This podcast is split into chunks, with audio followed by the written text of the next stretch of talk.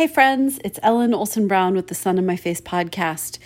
Um, this is going to be one of those episodes where I start with the recommendation, and it is a podcast, and it is called the Huberman Lab podcast. And one of the things I love about this podcast is that the scientist who records it records it with his dog in the room, and the dog often falls asleep and snores, and you can literally hear it in the background. And I think it's a big dog with like jowls and like a rumbly face. So, um, every once in a while, I'm like, what's that sound? Is that at my house? Is that at his house? Um, I find it really comforting and sweet. And he loves his dog so much. So, that's already basically like a letter of recommendation that uh, he's to be trusted, I think. So um, they are. It, he records a podcast. Um, oh, it's so funny how speaking of rumbling. As soon as I sit down to record, there's often a motorcycle that goes by outside. So uh, I think it's gone. Um, he records about breathing, about sleep, about eating, about just all sorts of things about how the human body works and functions, learning.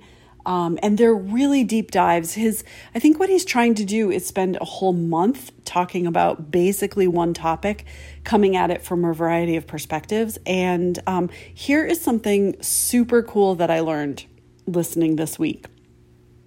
Did you know that um, when you wake up in the morning, you immediately start accumulating a molecule called adenosine, and it links up to receptors in your body and uh, in your brain.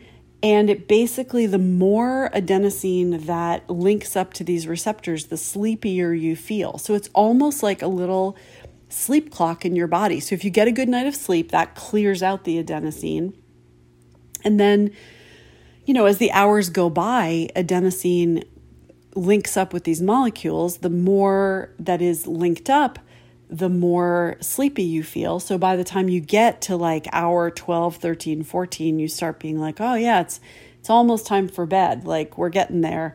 Um, and then that is the sleepiness that helps you make your initial descent into sleep which I think is very cool. Caffeine also binds to the adenosine receptor, so that is part of um, how you can stave off sleepiness with caffeine. Here is something else. Sometimes when the caffeine goes away, the adenosine comes rushing in, so you might have a crash. Although everybody apparently reacts to caffeine differently.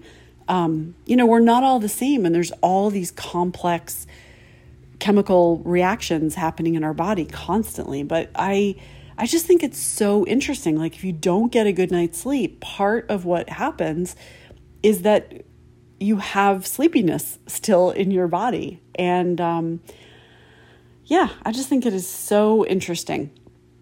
So, part of the reason that, you know, caffeine actually has like a quarter life in your body, uh, uh, a quarter life, yes, it has like a 12 hour quarter life. So whenever you drink your last bit of caffeine, a quarter of that is going to still be in your body 12 hours later. And part of what's happening is that it's, you know, in addition to other things it's doing in your body, but it's binding to those adenosine receptors. And then the sleepiness, you know, connection can't happen. So super interesting. Um, I just keep learning more and more things.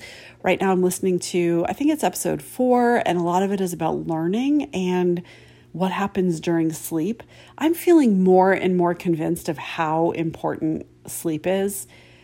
Um, it's really easy to say, like, oh, that's not, you know, that's what I can do without because I have to get all these other things done. But wow, it's not just so that you don't feel tired so many things happen in your body and your brain while you're asleep that are super important. So, um, yeah, sweet dreams. When when it's time for that. I'm not sure when you're listening to this. All right, I'll talk to you soon. Bye.